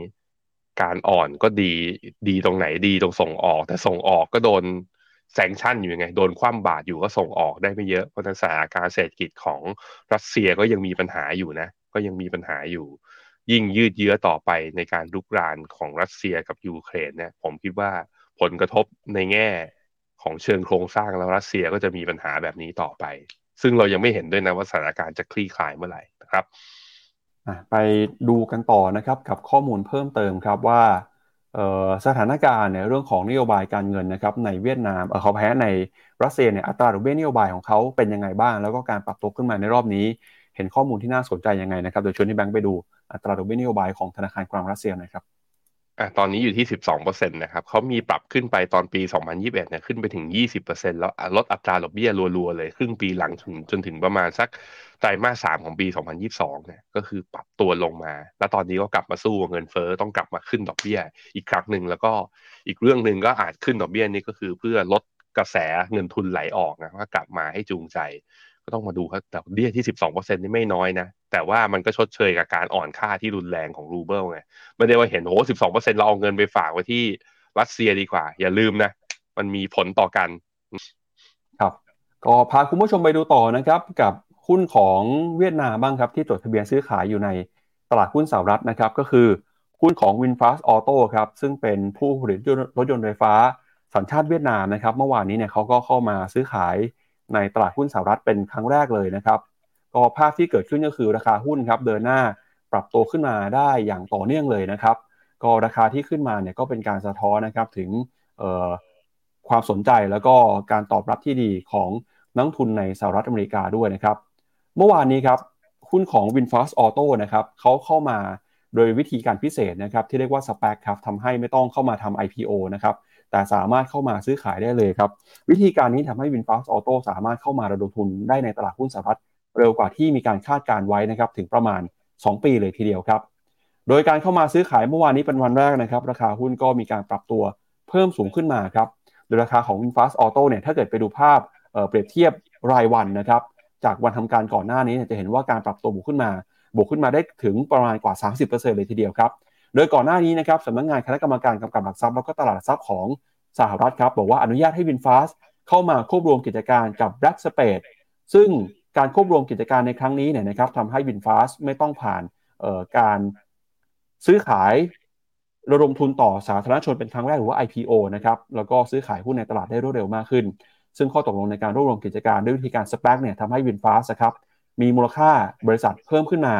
มูลค่าตลาดนะครับอยู่ที่ 3,000 ล้านดอลลาร์ครับ จะเห็นว่ามูลค่าของวินฟาสตอนนี้เนี่ยมีราคาแซงหน้านะครับ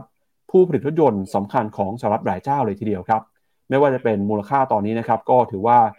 สูงกว่านะครับบริษัทผลิตรถยนต์อย่าง GM นะครับ General Motors หรือว่า Mercedes-Benz นะครับมูลค่าของ VinFast เนี่ยที่ปรับตัวเพิ่มขึ้นมานะครับก็ทำให้มหาเศรษฐีนะครับซึ่งเป็นเจ้าของ VinFast เนี่ยก็ปรับตัวขึ้นมาด้วยนะครับผมขออนุญาตอ่านชื่อเป็นภาษาอังกฤษแล้วกันนะครับ ภาษาเวียดนามไม่ทราบว่าออกเสียงยังไงนะครับ ถ้าเป็นภาษาอังกฤษเนี่ยก็คือคุณฟาร์มแนทวงฮะมีความมั่งคั่งเพิ่มขึ้นมาจากการเข้ามาซื้อขายหุ้นของ VinFast Auto ในครั้งนี้นะครับ ความมั่งคั่งเพิ่มขึ้นมา 44,000 ล้านเหรียญครับ แล้วก็ Market Cap ใหญ่กว่า GM ใหญ่กว่า Mercedes นะครับ แล้วก็ตอนนี้ครับ Finfast เขาก็บอกว่าคาดการยอดขายเนี่ยจะอยู่ที่ประมาณ 40,000ถึง50,000 คันในช่วงปีนี้นะครับ ขณะที่บริษัทเองก็ออกมาบอกนะครับว่าจะมีการลงทุนนะครับก่อสร้างโรงงาน ใน North Carolina ครับแล้วก็คาดหวังว่าจะได้รับการลงทุนนะครับในพื้นที่นี้ประมาณ 300 ล้านดอลลาร์ด้วย ผู้บริหารนะครับออกมาแสดงความเชื่อมั่น หวังว่าการเข้ามาเปิดตลาดในสหรัฐอเมริกาครั้งนี้จะได้รับการต้อนรับเป็นอย่างดี เห็นได้จากราคาหุ้นที่เดินหน้าปรับตัวขึ้นมาครับพี่แบงค์อืมครับผมเหมือนเวียดนามก็พยายามนะในเกมของตัว semiconductor เนี่ยเวียดนามอาจจะไม่ได้มีเทคโนโลยีอยู่ในมือที่มากที่สุด แต่การที่คือมีแรงงานชั้นสูงนะ แล้วก็อยู่ในเขตการค้าเสรีนะข้อตกลงการค้าเสรีใหญ่ ๆ หลายอันเลย ไม่ว่าจะเป็นตัว EV RCEP TP อ่า CPTPP เนี่ยก็ทำให้เป็นจุดสนใจ แล้วก็ direction ของพรรคคอมมิวนิสต์หรือว่าจริง ๆ รัฐบาลเวียดนามเนี่ยก็ค่อนข้างชัดเจนว่า อยากให้เวียดนามเนี่ยคือเป็น center แล้วก็เป็น hub ในการกระจายออกในตัว EV แข่งกับจีนด้วยเช่นเดียวกัน เราเห็นในแง่ของความสำเร็จในแง่ของตัวการ trade volume ในตลาดและ เราก็ต้องมาดูกันว่าแล้วยอดขายรถยนต์ของตัวเวียดนามจะตีตลาดจีนได้จริงหรือเปล่า จะแข่งกับใครไม่แข่งแข่งกับจีนนี่ต้องคิดดีๆเหมือนกันนะเพราะฉะนั้นก็ต้องดูกันยาวๆ แต่ในแง่ของตลาดหุ้นอะมาดูที่หน้าจอผมนะฮะตลาดหุ้นตัวเวียดนาม VN30 นั้น ก็ยังเป็นเทรนขาขึ้นค่อนมาค่อนข้างชัดเจน ตอนนี้ขึ้นมาได้เกินครึ่งทางของขาลงที่มีมานับตั้งแต่ตอนปลายปี 2021 แล้วตอนนี้ขึ้นมาเกิน 50%มาแล้ว แนวฟิบ o นัชชี61.8 ของตัว VN30 หรือดัชนีตลาดหุ้นเวียดนามเนี่ยตอนนี้อยู่ที่ 1,310 นี่คือเป้าอีกเป้าหนึ่งที่มีผมก็ยังมีความเชื่อว่าเวียดนามมีโอกาสที่จะขึ้นมาทดสอบตรงนี้ได้ แต่ต้องระมัดระวังหน่อยเพราะว่าระยะสั้นเนี่ยการเวียดนามเริ่มแสดงอาการมี bearish divergence อ่อนๆ ก็คือดัชนีทำนิวไฮก็จริงพี่ปั๊บแต่ว่า RSI ไอตัวอะตัว RSI เนี่ย ไม่สามารถทำจุดสูงสุดใหม่ได้ด้วยเหมือนกัน ถ้าลูกนี้ดีดขึ้นมาแล้วก็ยังมีเป็น divergence ซ้อนกัน 3 ลูกเนี่ยการปรับฐานย่อลงมาอาจจะมีโอกาสบ้างเหมือนกันเพราะนั้นใครที่มองเทรดระยะสั้นหรือพอมีกำไรอยู่แล้ว ไม่ได้คิดว่าจะถือเวียดนามไว้ระยะยาว เรามีบอกสัญญาณบอกไปแล้วนะว่าให้ take profit ตรงนี้ก็อาจจะเป็นจุดเทคอีกหนึ่งที่ แต่ถ้าใครถือได้ยาวรอบย่อแบบนี้ก็ก็ต้องก็ต้องข้ามไปต้องข้ามผ่านให้ได้ ต้องอดทนถือไปให้ได้ เพราะว่ากำไรแบบว่าอย่างนักลงทุน VI หรือว่ากำไรเวฟใหญ่ ๆ ขาขึ้นจริง ๆ นะ มันก็คืออย่าไปเทรดระยะสั้นนั่นเองนะครับ ก็ชวนที่แบงค์ไปดูราคาหุ้นของเอ่อวินฟาสออโต้หน่อยนะครับ คือพอเขาเข้ามาด้วยวิธีพิเศษนะครับ ก็ทำให้วิธีคำนวณราคาหุ้นเนี่ยอาจจะงงๆสักหน่อยนะครับ เดี๋ยวไปดูหุ้นของเอ่อ VFS หน่อยครับพี่แบงค์ที่เข้ามาซื้อขายเมื่อวานนี้ในตลาดหุ้นสหรัฐเป็นวันแรกนะครับ ตัวย่อ VFS จดทะเบียนซื้อขายใน เอ่อดัชนี NASDAQ ครับอะนี่มาแล้วอ๋อเมื่อกี้มันมาแค่แท่งเดียวนี่มาใหม่แล้วครับโอ้โห ดีดขึ้นมาสองร้อยห้าสิบสี่เปอร์เซ็นพี่ปั๊บลากไปเชือดหรือเปล่าเนี่ย อย่าตามกันไปนะเมาเห็นอย่างนี้แล้วใจไม่ดีเลย ใครเห็นอย่างนี้แล้วบอกเฮ้ยมันคืออนาคตโอ้โหแพทเทิร์นอย่างนี้เราเห็นหลาย ๆ ทีแล้วสุดท้าย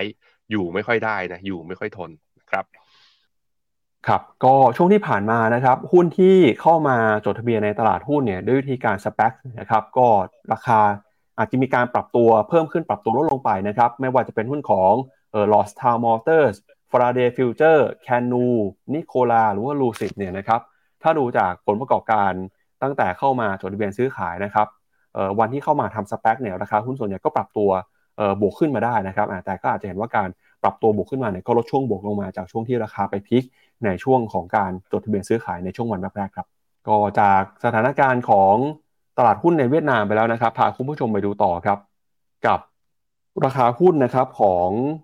C Limited ครับ ซึ่งเป็นเจ้าของ s h อ p e e Garena นะครับ แล้วก็ C Money ครับ เมื่อวานนี้เขาเปิดเผยผลประกอบการครับ ปรากฏว่าผลประกอบการเนี่ยออกมา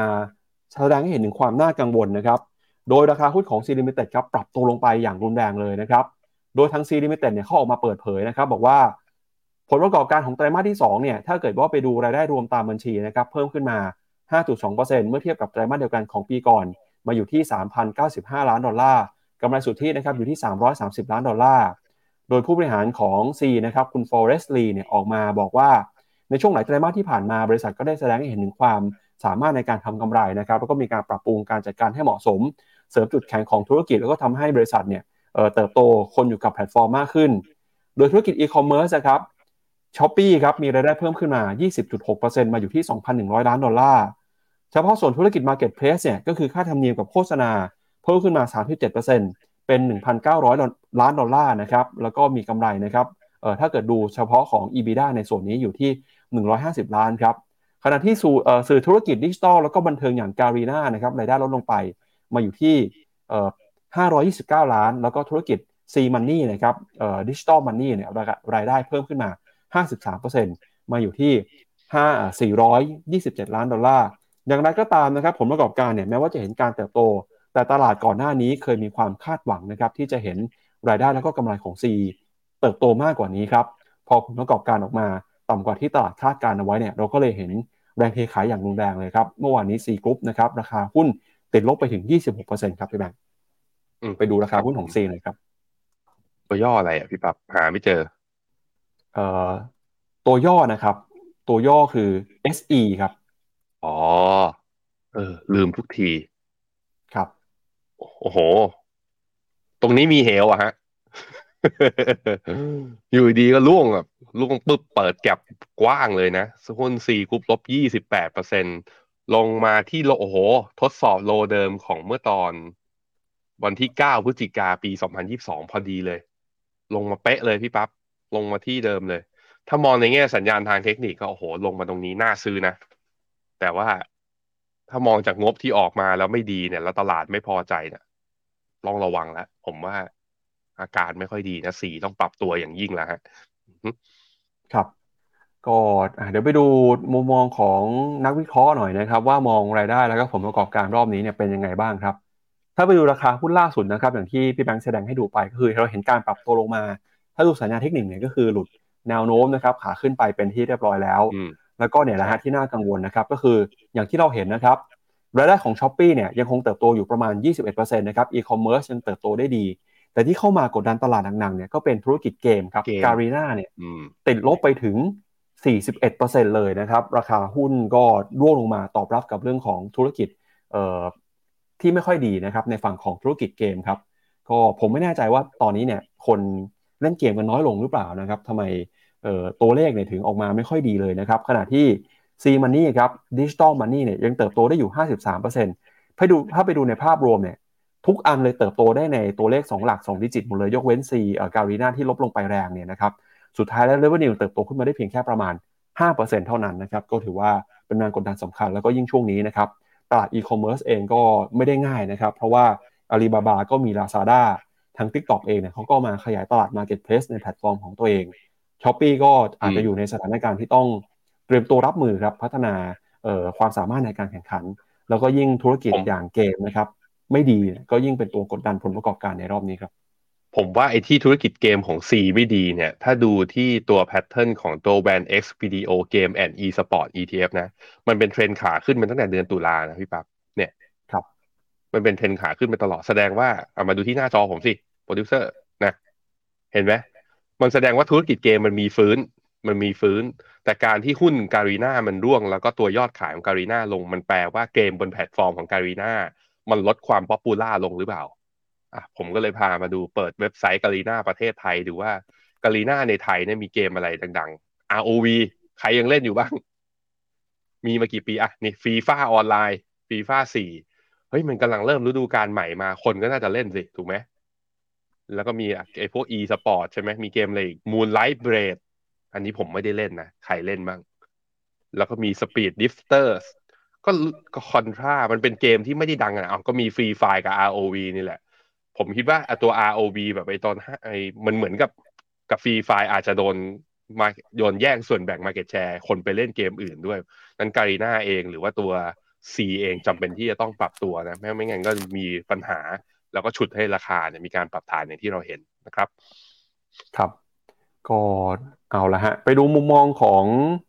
ออนักวิเคราะห์หน่อยนะครับ ว่าเขามองราคาหุ้นของ Shopee เป็นยังไงอของ C เป็นยังไงบ้างนะครับ อย่างล่าสุดเนี่ยราคา C ที่ปรับตัวลงมานะครับ ก็ทำให้มุมมองของนักวิเคราะห์นะครับ มี upside เพิ่มมากขึ้นครับ ปัจจุบันราคาหุ้นของ C นะครับซื้อขายกันอยู่ที่ประมาณ 40 ดอลลาร์ราคาเป้าหมายของนักวิเคราะห์นะครับให้ไว้ 88 ดอลลาร์ครับมี upside อยู่ที่ประมาณ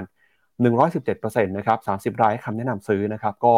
upside เยอะนะครับ ถ้าดูจาก consensus แต่ถามว่าตรงนี้ลงมาขนาดนี้ เรายังกล้าซื้ออยู่หรือเปล่านะครับ ไม่แน่ใจพี่แบงค์เป็นพี่แบงค์พี่แบงค์กล้าไหมครับ ไม่เอาครับ เป็นพี่เจษพี่เจษอาจจะเอานะพี่เจษเขาสาย contrarian ไงแต่ว่าพี่เจษเขาไม่ได้เล่นเกมไอที่อยู่คนกาลีนาเขาเล่นเกมอื่นมากกว่านั้นเขาอาจจะไม่อิน ผมคิดว่าเขาอาจจะไม่ซื้อเพราะไม่อิน แต่ราคาแบบเนี้ย ถ้าหาดีๆ fact finding ดีๆ นะ อาจจะ อาจจะขุดเจอทอง อาจจะเจอเพชรอยู่ในนี้ก็ได้ แต่อันนี้ไม่ได้ชวนซื้อหรือชวนขายแต่อย่างไรอยากให้ทุกคนไปพิจารณาเองนะครับครับเอาละครับไปดูคอมเมนต์คุณผู้ชมหน่อยฮะก่อนที่ไปดูข่าวการเมืองบ้านเราบ้างนะครับ ที่เมื่อวานนี้ก็เข้ามากดดันบรรยากาศการลงทุนนะครับ ครับผมสวัสดีทุกคนนะครับ คุณชาวิสก็บอกว่าไอ้มันคริปโตชัดๆไอ้หุ้นวินแฟสใช่ไหมโอ้โหเออ ดีดแรงเกินนะฮะ คุณเดมันยูสีเขาบอกว่าผมเข้าใจผิดเรื่องรายได้ของรัสเซีย คือรัสเซียเขาขายกันอ่าเขาขายกันเป็นสกุลรูเบิลแต่ว่าสุดท้ายก็กลับมาขายเป็นสกุลหยวนนะเป็น petro หยวนไป ถามว่าบอกว่าไม่มีผลหรอกค่าเงินอ่อนไม่จริง อันนี้ผมเถียงหัวชนฝาอ่าเปิดให้ดูนี้เลยอะบูมเบิร์กข่าวอันนี้คือวันที่เดือนพฤษภาที่ผ่านมาอาจจะ delay นิดนึงนะ แต่ก็เห็นว่ารัสเซียเนี่ยยัง budget deficit ก็คือยังขาดดุลงบประมาณอยู่ ในแง่ของ GDP รัสเซียก็คือมีแนวโน้มอาจจะเข้า contraction หรือติดลบอีกรอบหนึ่ง คือแน่นอนว่าหมวดพลังงานเป็นสินค้าส่งออกใหญ่ แต่ว่าเขาก็ไม่ได้อ่าเขาก็ไม่ได้เทรดในสกุลดอลลาร์นะ เพราะว่าตัวเองถูกแบนออกจากระบบ SWIFT ด้วย และในขณะที่สินค้าอื่นๆ ของรัสเซียก็มีรัสเซียไม่ได้พึ่งพลังงานเพียงอย่างเดียว ค้าขายลำบากก็มีปัญหาเขาด้วยเหมือนกัน แต่ถามว่ามันมันมันมันไม่ได้หนักขนาดนั้น ก็เพราะรัสเซียพยายามหาช่องทางในการขายตัวน้ำมันเนี่ยกับตัวก๊าซธรรมชาติกับจีนกับอินเดียนี่แหละเลยพอพยุงได้ อันนี้เห็นด้วยนะครับอ่าไปดูมีใครคอมเมนต์ถามมุมมองตลาดหรือกองทุนอีกไหมเดี๋ยวขอไล่ดูเร็วครับๆตึ๊ดตึ๊ดตึ๊ดเอ่ตึ๊ดอผมผอะมมีขอคุณอ่านนะคอมเมนต์คุณผู้ชมอะเชิญครับพี่แบงค์คุณนัทพลเขาถามว่า Apple กับ Tesla แนวรับตรงไหนดีอะไปดูราคาหุ้น Apple กับ Tesla กัน AAPL Apple โอ้ดูมีแนวโน้มหลุดเส้นค่าเฉลี่ยหนึ่งร้อยวันนะทุกคน ถ้าหลุดลงมาเนี่ยผมขอเทนนี้เลยนี่นี่ที่ลากไว้ ลากมายาวๆ ก็แถวๆ สักประมาณร้อยต่ำกว่าร้อยเจ็ดสิบลงมา อีกเจ็ดอีกเจ็ดเหรียญเจ็ดเหรียญก็อีกประมาณเจ็ดเปอร์เซ็นผมคิดว่ามีดาวไซด์ลงมาก็น่าซื้อเพิ่มนะครับ ถ้าเป็นเทสลาเทสลาให้ไว้ก็มี หกสิบเอ็ดจุดแปดตอนนี้ปิดแก็บไปแล้วเรียบร้อยนะ ก็มีหกสิบเอ็ดจุดแปดซึ่งตอนลงมามันคงใกล้ๆกับเส้นค่าเฉลี่ยหนึ่งร้อยวันพอดีคือสองสองสองเทสลาดูที่เนี่ยตัวเลขสวยๆสองสองสองตรงนี้น่าเก็บครับอะพี่ปั๊บมีจะอ่านคอมเมนต์ไหนไหมครับก็เออผมชอบรายการของเราที่คุณผู้ชมเนี่ยเข้ามาช่วยกันแสดงความคิดเห็นนะฮะในหลาย ๆ ท่านเนี่ย ก็ตอนเข้ารายการไปเราพูดถึงเออเศรษฐีเวียดนามไปนะฮะ แล้วก็พูดถึงอืมราคาหุ้นของวินฟ้าด้วยที่ปรับตัวขึ้นมานะครับ ก็มีคุณเอ่อแพตตี้นะครับที่บอกว่าเอาวินฟ้าราคาขึ้นมาถ้าดูระหว่างวันเนี่ยคือ 30%นะครับ แล้วก็มีอีกท่านหนึ่งฮะที่ผมถามว่า ชื่อของมหาเศรษฐีคนที่รวยที่สุดในเวียดนามเนี่ยอ่านว่าอะไรครับ ก็มีเอ่อคุณผู้ชมกรุณาเข้ามาบอกนะครับ คุณมนฮะบอกว่าเอ่อชื่ออ่านว่าฟาร์มยัดเหวียงนะฮะซึ่งเป็นเอ่อเจ้าของวินฟาสครับตอนนี้เนี่ยเขาเป็นคนที่เอ่อดูเหมือนจะรวยที่สุดใน ในเวียดนามนะครับมีมูลค่าสินทรัพย์รวมกันอยู่ที่ 5,700 ล้านดอลลาร์ครับก็ปัจจุบันเนี่ยอันดับเศรษฐีของเขาอยู่ที่ 451เอ่อของโลกนะครับอะก็เป็นคนที่รวยที่สุดในเวียดนามนะครับพี่แบงค์ครับอืมก็เมื่อคืนนี้นะครับ ก็พอมีเอ่อการจดทะเบียนในฝั่งของ WinFast Auto เนี่ยก็ทำให้ความมั่งคั่งของเขาเพิ่มขึ้นมาด้วยนะครับ เดี๋ยวเราไปดูต่อครับ กับประเด็นเดี๋ยวเรื่องเดี๋ยวของเดี๋ยวพี่ปั๊บแหมครับคุณ คุณ W สีเขาไม่จบกับผมได้ได้อะเดี๋ยวผมจะลองหาอ่านข่าวอันอื่น แต่ว่าเอานี่อะผมให้ดูแฟกต์เพิ่ม Trading Economics นะ GDP ของรัสเซียที่คุณ W สีเนี่ยบอกว่าอ่า IMF เพิ่งจะปรับประมาณการ GDP ของรัสเซียก็ปรับจริง แต่มันติดลบมาดูสิ มันกี่ไตรมาสอะ มันก็ต้องกลับมาเป็นบวกบ้างแหละ เพราะมันติดลบไปเยอะ ถูกไหมแล้วผมไปดูอะเปเปอร์ของตัว IMF ล่าสุด GDP forecast ของรัสเซียกลับมาเป็นบวกนะ แต่ปี 2023 เนี่ยน่าจะบวกอยู่ที่ประมาณสัก 0.7 ก็ยังบวกไม่ถึง 1%ในขณะที่จีนอย่างเงี้ยแต่ซูมเข้ามา จีนเนี่ยอ่า5%ใช่ไหมไทยเราประมาณ 3.4 อันนี้ข้อมูลล่าสุดนะอ่าอย่างญี่ปุ่น 1.3 เกาหลี 1.5 ก็รัสเซียกลับมาเป็นบวกจริง แต่ถามว่าบวกที่ 0.7%มันดีไหมเอามันก็แล้วแต่มองถ้าถ้ามองว่าเฮ้ยในอดีตที่ผ่านมาเขาติดลบมา 3-4 ไตรมาสติดกลับมาเป็นบวกได้แล้วก็ดี แต่ถ้าเทียบกับ GDP ที่กำลังจะบวกอยู่ 0.7 เมื่อเทียบกับทั้งโลกนะตอนเนี้ยคนอื่นเขาบวกได้มากกว่านี้ไหม ขนาดอเมริกาเศรษฐกิจใหญ่ๆนะยังบวกได้ 1.6 จีนที่บอกว่าแย่ๆนะปีนี้จะมีปัญหาปีนี้จะมีปัญหาก็โตได้ 1.5ไอโตได้ 5.2%ก็ยังโตอยู่ดีอะโอเคพี่ปั๊บไปครับ ครับอะก็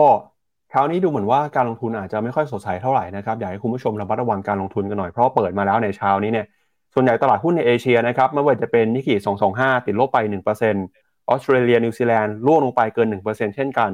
แล้วก็ฮ่องกงครับหังเซ็งเนี่ยเปิดมาแล้วนะครับเช้านี้ติดลบไป 1%แล้วครับแล้วก็ระมัดระวังกันด้วยนะครับเอ่อคอสปีเกาหลีใต้ติดลบไป 1.2%ฮะแล้วก็หุ้นไทยเช้านี้จะเป็นยังไงเดี๋ยวเรามาเอ่อวิเคราะห์กันนะครับก็แน่นอนครับเรื่องที่จะส่งผลต่อตลาดหุ้นไทยก็คือเรื่องของการเมืองนะครับ เมื่อวานนี้เนี่ยทางฝั่งของพรรคเพื่อไทยครับออกมาแถลงข่าวนะครับ โดยจะเสนอชื่อคุณเศรษฐานะครับในการเป็นแคนดิเดต